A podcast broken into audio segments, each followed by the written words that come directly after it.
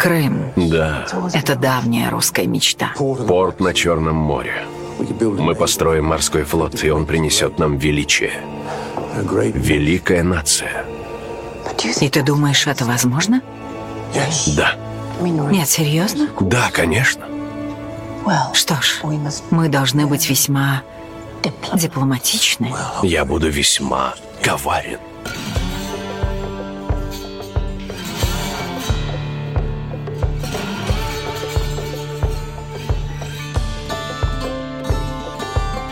Всем привет! Это подкаст в предыдущих сериях. И с вами Иван Филиппов, автор канала «Запасаемся попкорном».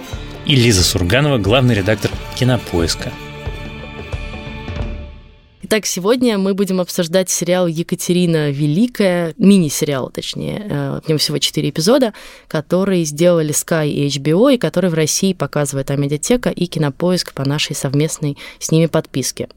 В сериале главную роль играет Хелен Миррен, и это, пожалуй, на мой взгляд, главное достоинство этого сериала, который, несмотря на всю помпезную рекламную кампанию и такие претенциозные рецензии и вообще вот как бы заходы в то, что мы сейчас вам расскажем, какой была российская история, на самом деле назвать историческим язык особенно не поворачивается. Можно я сейчас скажу прям целый спич, потому что мне кажется, это важная вещь.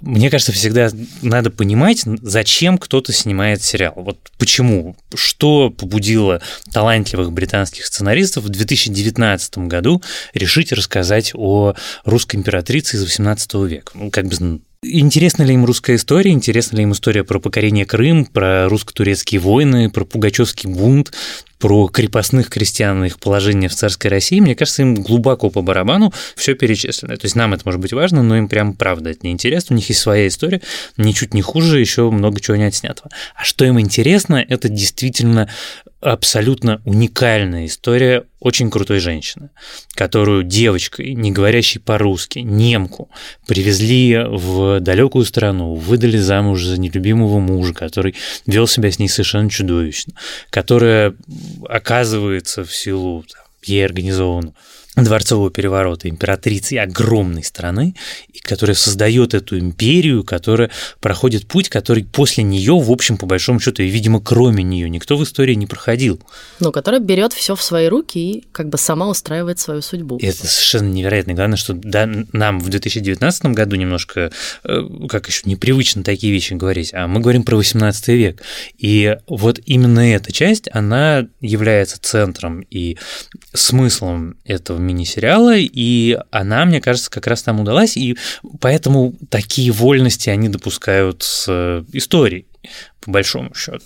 Но э, мы не очень хотим допускать вольности с историей, поэтому я, чтобы просто немножко описать рамки этого сериала, поскольку сам сериал их описывает так, ну, надо догадываться о том, какие даты здесь имеются в виду все время в каждой сцене, то я просто хочу это обозначить. Итак, сериал начинается в 1764 году, потому что он начинается, собственно, с попытки очередного переворота когда заговорщики хотят возвести на престол Ивана VI, был такой совершенно несчастливый правителем, даже тоже его назвать, он правил там несколько месяцев, пока его в возрасте одного, что ли, года не заточила, собственно, Елизавета еще в тюрьму, и он там всю жизнь провел.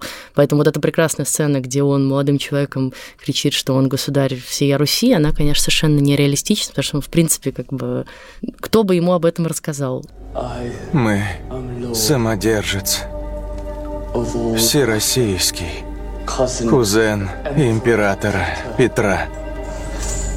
Ты украла у него корону и должна ее вернуть. А то, что 35-летнюю Это мы сейчас отдельно обсудим. Угу, хорошо. Так вот, собственно, да, действительно, в начале сериала, это 64-й год, то есть всего два года после переворота, который организовала Екатерина, и ей там около 35 лет, играет ее при этом 74-летняя Хелен Миррен, совершенно при этом вообще не стесняющаяся этого и прекрасно себя чувствующая в этом возрасте. То же самое, например, с э, Григорием Орловым, которому тоже там порядка 30 лет в этот момент, играет его уже какой-то почтенный почтенный пожилой джентльмен. И ты такой, ну ладно. Ну, ты знаешь, на самом деле, поскольку мы довольно долго жили в парадигме, в которой актрис, наоборот, брали всегда сильно моложе, и все очень страдали, что какая-нибудь 35-летняя красотка сумасшедшая играет чью-нибудь бабушку, а у нее с внуком разница в возрасте 2 года, я в этой ситуации на 75-летнюю Хелен Мирн в роли 35-летней абсолютно согласен, потому что она совершенно прекрасна. Она там такая вся пышущая молодостью, здоровьем, сексуально привлекательная женщина, это правда. Который, значит, Но, правда, все... она из-за этого немножко начинает выглядеть как такая пожилая нимфоманка, которая все время соблазняет молодых юнцов. А, ну, как бы, если мы немножко соотнесем все с действительностью, то мы вспомним, что все-таки на момент того, как Екатерина стала императрицей, она была еще молодой женщиной в самом расцвете силы и вполне себе имела любовников такого же возраста. И все это было нормально для ее круга. Не надо шейминга. Нет, я как раз не шейминг, я как раз говорю о том, что вообще-то все было я не так.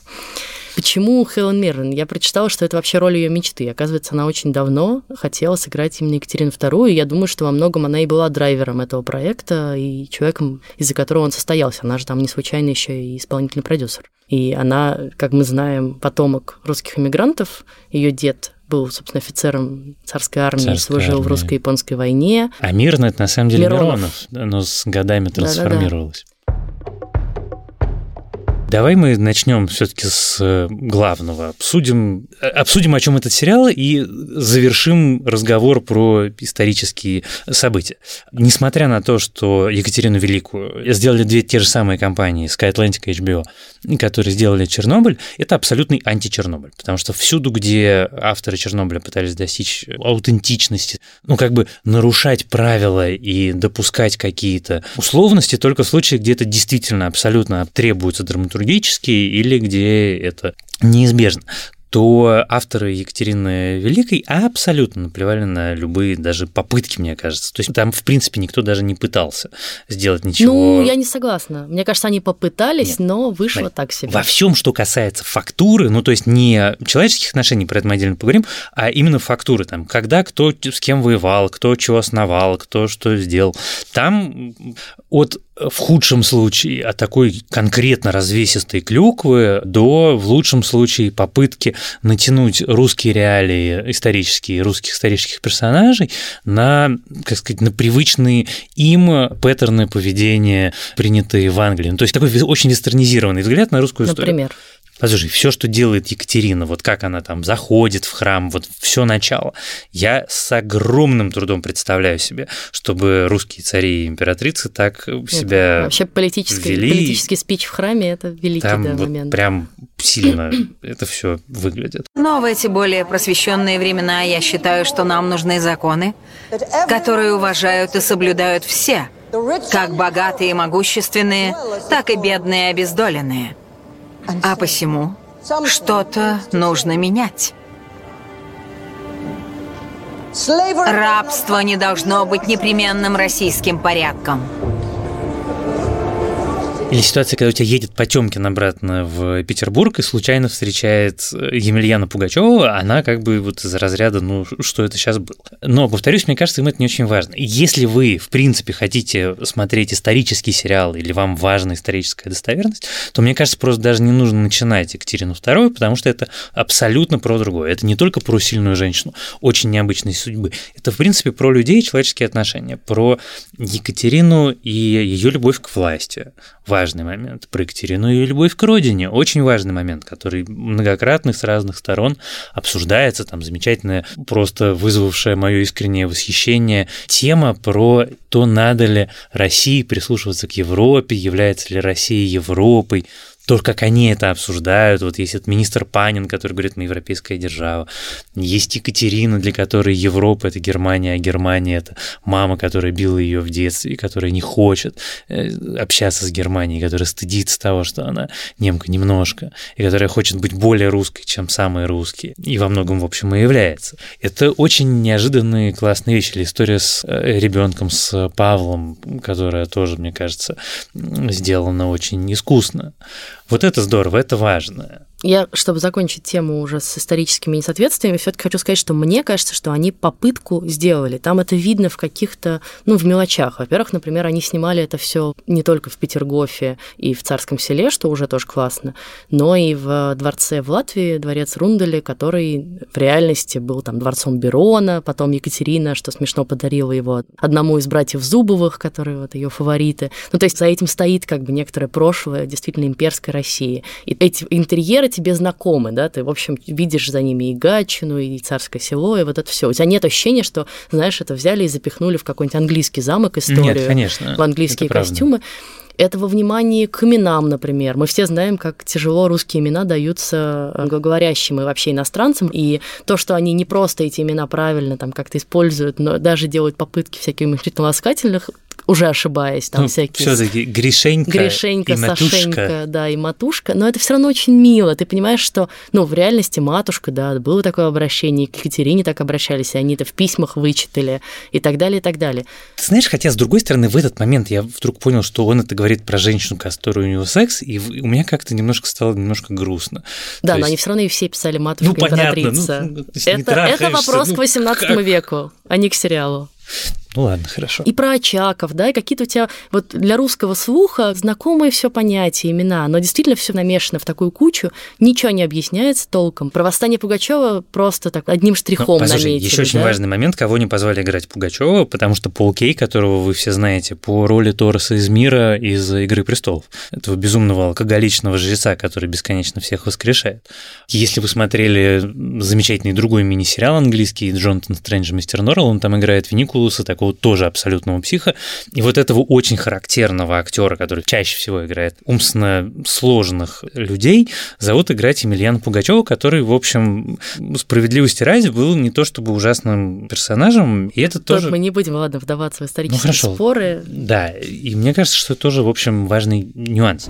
Братья и сестры, отпрыски русские, привет вам с любовью моей и дружбой. Я ваш потерянный император, Петр Третий. Эту саблю дал мне сам Петр Великий. Я послан Богом, дабы поднять вас из праха, кормить вас, одевать вас и дать вам путь уйти из рабства, в котором вас держит потаскуха Катерина. Россия принадлежит нам всем! Пугачев!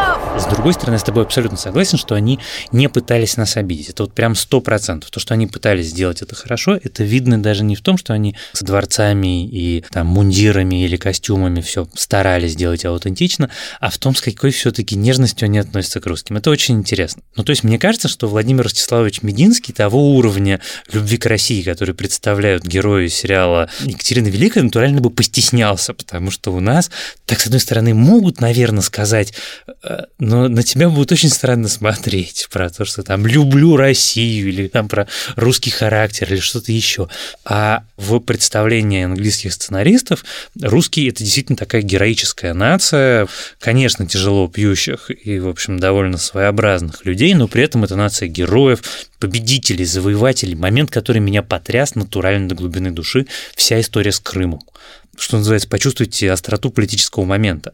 Натурально половина серии завязана на то, почему России так важно Крым получить, почему это исконно русское право, и у тебя все герои с этим соглашаются положительно.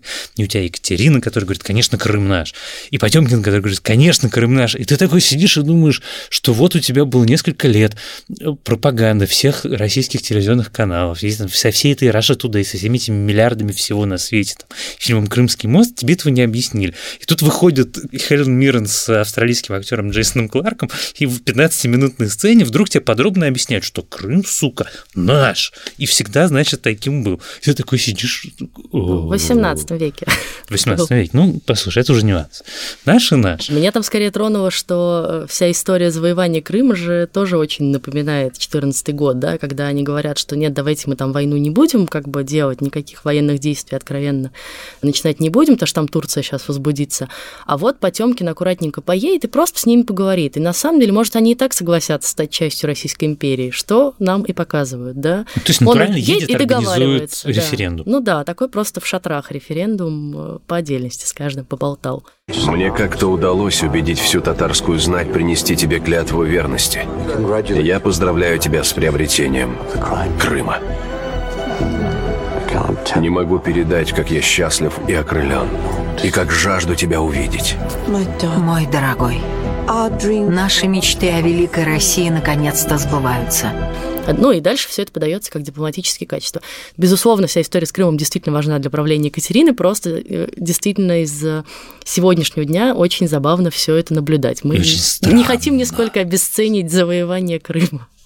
В 18 веке. В 18 веке. Это да. тоже важно подчеркнуть. В 18 мы говорим только про 18 век сейчас. На самом деле, местами э, сериал меня все-таки раздражал, потому что ты как-то хочешь какой-то глубины истории. А тут четыре серии мешают. Да. И больше всего мешает в отношениях с Потемкиным, потому что в третьей, если я не ошибаюсь, серии есть в стык смонтированы две сцены, которые натурально две разные декорации, один и тот же разговор, ах, почему мы друг с другом такое делаем. И ты как бы понимаешь, с одной стороны, что действительно, вероятно, люди, оказавшись в этой ситуации, там он полководец, она императрица, он, значит, реки крови ради нее пролил, и, наверное, они действительно задаются этим вопросом. Но не хватает какого-то воздуха между этими сценами, тебе не хватает развития отношений, тебе не хватает сцен, где они счастливы, сцен, где они вот не метутся уже, не Потемкин, который как животное в зоопарке носится по дворцу, не знает, куда, значит, себя девать, а как-то развития этого очень не хватает. Это то, пожалуй, что есть, на мой, по крайней мере, взгляд, в отношениях с сыном, Потому что вся линия с Павлом, она в результате показана чуть более детально. И то, как она пытается с ним разговаривать, и то, как она думает, как она будет его воспитывать, и то, как она объясняет нам, почему она не воспитывала его, что его забрали. Но для меня при этом не осталось объясненным, почему она у нее в конце концов такая нелюбовь к нему, и почему она не хочет ему оставлять э, страну, да? Ну как, она видит в нем мужа. Ну, это же вещь, которая там самая очевидная это муж, это копия мужа, безвольный, жестокий, бессмысленный человек, которого интересуют только вот эти вот заводные игрушечные солдатики. Мой отец был отцом своему народу. И однажды я приму на себя долг и надлежащую ответственность на этом посту. Я поведу обученную армию солдат, чтобы исполнить мечту моего отца об этой великой стране. Дисциплина, господа боевая, подобающая мужчинам. На пле! Чё? Для меня это личный момент. Мой дом находится рядом с дворцом Екатерины Валефортова, который Павел, поскольку это был любимый дворец его матушки, повелел превратить в казармы, только бы, чтобы, значит, срезать все там прекрасные цветы посаженные, натурально, вот до мелочей. Он настолько ненавидел мать, что когда она умерла, он действительно приложил максимум усилий. И ты смотришь этот сериал, ты понимаешь, что, может быть, в деталях они где-то ошиблись, но базовую эмоцию они уловили, они показали, как ребенок, от которого отказались ради благой цели, понятно, она это делает, ну, как бы с одной стороны, потому что он ей противен, как копия мужа, но с другой стороны, все-таки, потому что она, и тут мы как бы опять возвращаемся к этой пафосной патриотической вещи, она пытается посвятить себя работе в России и служении народу. Мне кажется, что там вообще с базовыми эмоциями все хорошо и понятно, что для них было важным. Да? Это смешной момент немножко, но показательный. Да? Хелен Миррен в интервью говорит, для меня самым важным было опровергнуть миф, что Екатерина такая вот, значит, бесконечная, одержимая сексом безумная императрица, которая просто, значит, и умерла еще от секса с конем. Да? Есть такой распространенный миф про Екатерину, что она... В школе я слышал. Вот. Но мне казалось, что и, это как-то уже она, забыли. она в реальности говорит все время во всех интервью, вы представляете, на самом деле это не так вообще-то, хотя вы так все думаете, но это не так. И она была великой императрицей. И ты такой, ну, окей. Ну, ну послушай, бы... может быть, просто у нас с тобой неправильная оптика, что, может быть, за пределами Родины да, действительно это да. как-то... И что ее страшно оклеветал и Павел, и Фридрих, который ее тоже ненавидел. Ну, как бы все мужчины вокруг нее ее оклеветали. И что это о том, что вот мы не можем принять сильную женщину у власти, у руля, а на самом деле она была такая крутая, но просто ее очернили и использовали ее в слабости против нее. Сколько она там вот. говорила, у нее был мужчин? Восемь? Я уже не помню. Ну, что-то такое очень скромное. Да, да. Ну, мне кажется, Но это где-то в середине сериала. Мне все-таки кажется, для конца 18 века, ну, там, последней декады, это все равно довольно Но неплохой результат при этом, что смешно, сериал все равно очень зацикливается на всех ее любовных историях, на всех ее фаворитах. Нам трогательно рассказывают, как зовут каждого из них, откуда он появляется, кто его с ней знакомит, как она с ним себя чувствует в постели и так далее, и так далее. За этим всем маячит все время фигура Потемкина, который как бы one true love, но все равно всех их ты увидел. И это, конечно, очень странно, при том, что ты желаешь опровергнуть какие-то мифы, все равно так сильно сосредотачиваться именно на любовных линиях. Ну, с другой стороны, мне кажется, они там все-таки делают важный акцент вот в том, как э, ее подданные, как Орлов, как министр Панин, как все они за спиной шутят у нее сальные шуточки, да. как они все ее презирают. Ей вообще хоть нравятся мужчины. Она их пожирает и выплевывает, как моего бедного брата. Потемкин точно не может ее удовлетворить. Мне сказали, что ее мужчины приходят в двенадцатером, работают посменно и годятся лишь могучие атлеты – заключительный аккорд сериала – это Павел, говорящий, что никогда больше женщина не будет править Россией. Да. И, конечно, это все таки очень важные моменты, и ты на это все дело смотришь и понимаешь, что… Нет, вот я и говорю, с атмосферой, мне кажется, все хорошо, потому что еще передана атмосфера вот этих бесконечных интриг, да, каких-то перешептываний за спиной, того, что все все время претендуют на престол, что она не может себя чувствовать спокойной ни с кем, там, даже с Потемкиным она ему не доверяет, да, что все время есть какое-то опасение, что сейчас кто-нибудь не тот взойдет, вот, что ее убьют и так далее, и так далее. И это действительно такая атмосфера дворцовых интриг и переворотов XVIII века. Но, это все. С одной да, стороны, да, с другой стороны, послушай, от разнообразных наших сериалов на ту же тему, Понятно. это отличает только то обстоятельство, что России. в театре Фрейлина дрочат Потемкину во время оперы и как бы некоторое количество другого секса. А так-то, по большому счету, там откровений в этом смысле нет. И это, конечно, меня расстраивает. Для того, чтобы они были хороши, чтобы им хотелось простить историческую неточность, есть им все-таки не хватает немножко деталей, им все-таки не хватает нюансов, особенно Потемкину, который вот он, он старается, и у Кларка это получается, и, и, все равно он к концу скатывается вот в такого э, влюбленного, вечно пьяного чувака, который то основывает, не приходя в сознание Севастополь, то там с турками чего-то делает, то крепости какие-то берет, и при этом он говорит правильные слова, но у него нету достаточного количества экранного времени, достаточного количества отношений, отношений, не только с Екатериной, с другими людьми, с собой, между прочим, ну, как бы что он от себя хочет. Он же удивительным образом, он не самостоятельный человек, это производная от главной героини. Он, в общем, там как самостоятельный человек действует довольно мало. Он все время влюбленный, он трахает другую женщину и все равно думает о ней, ходит по колено в крови этих турецких младенцев, тоже думает только о ней, умирает в степи, тоже думает только о ней. Хочется еще чего-то.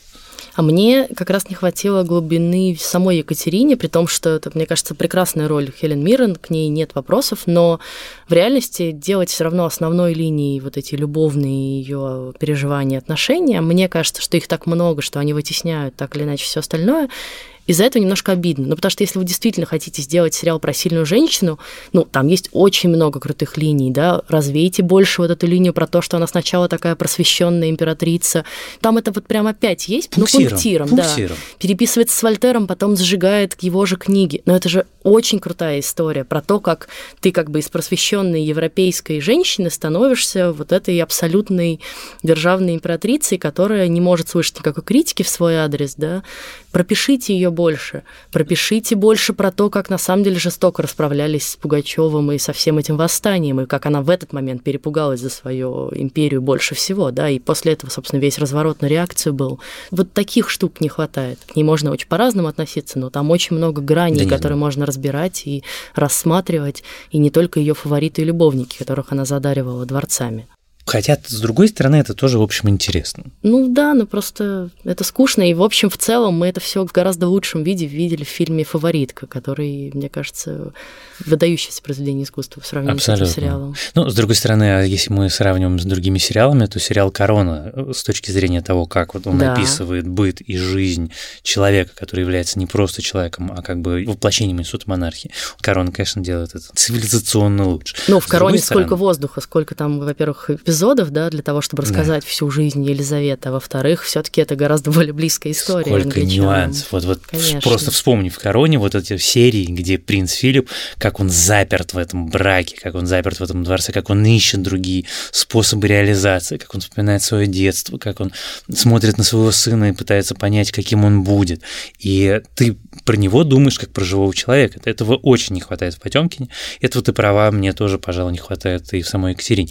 С другой стороны, ты знаешь, мне кажется, что для части аудитории будет страшным откровением узнать, что Екатерина II была немкой, например, по национальности, что звали ее София Августа Фредерика. Помнишь этот Молодец, самый... без запинок. Сейчас. Да, помнишь этот, как его, который антимайдан Саблин, все говорил, что вот, либералы пытаются доказать нам, что наша императрица Екатерина на самом деле из Германии.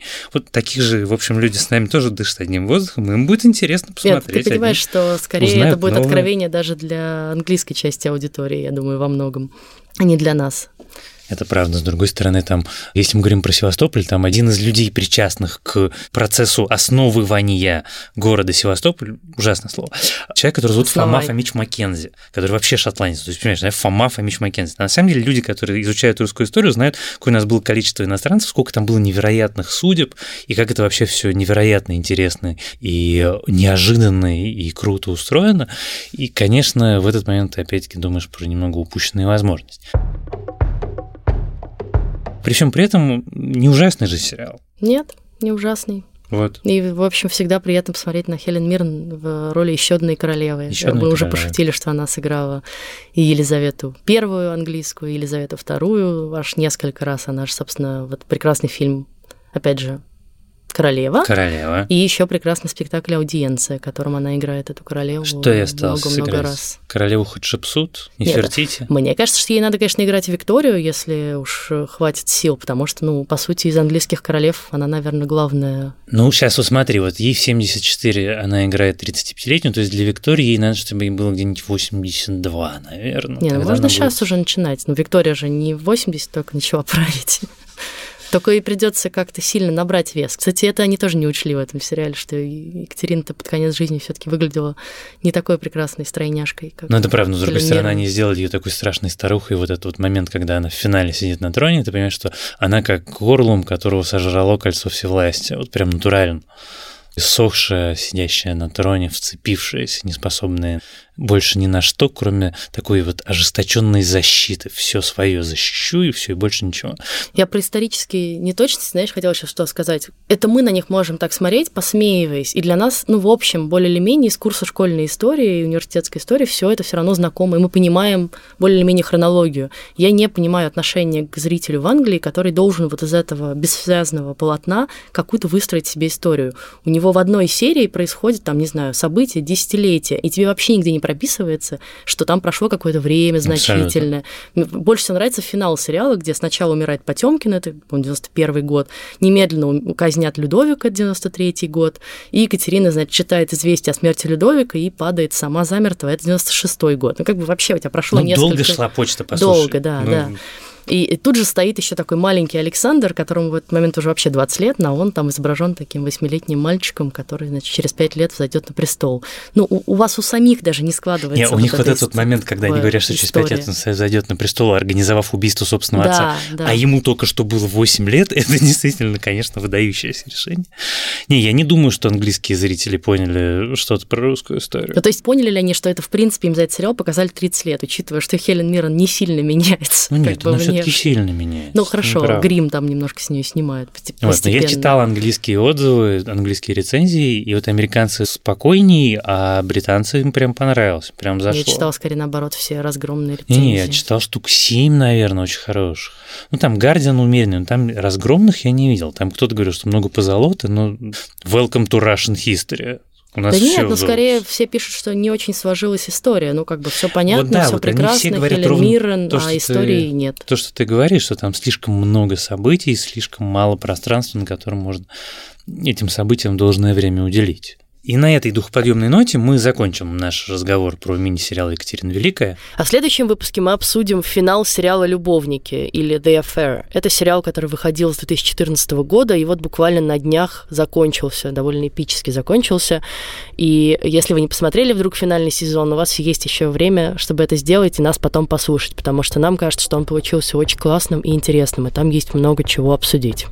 Пожалуйста, подписывайтесь на наши подкасты в iTunes, в Яндекс Музыке. Нас еще можно слушать в Google Подкасты, в ВК. Пишите нам отзывы. Мы их все внимательно читаем, как хвалебные, так и критикующие нас отзывы. Это тоже важно.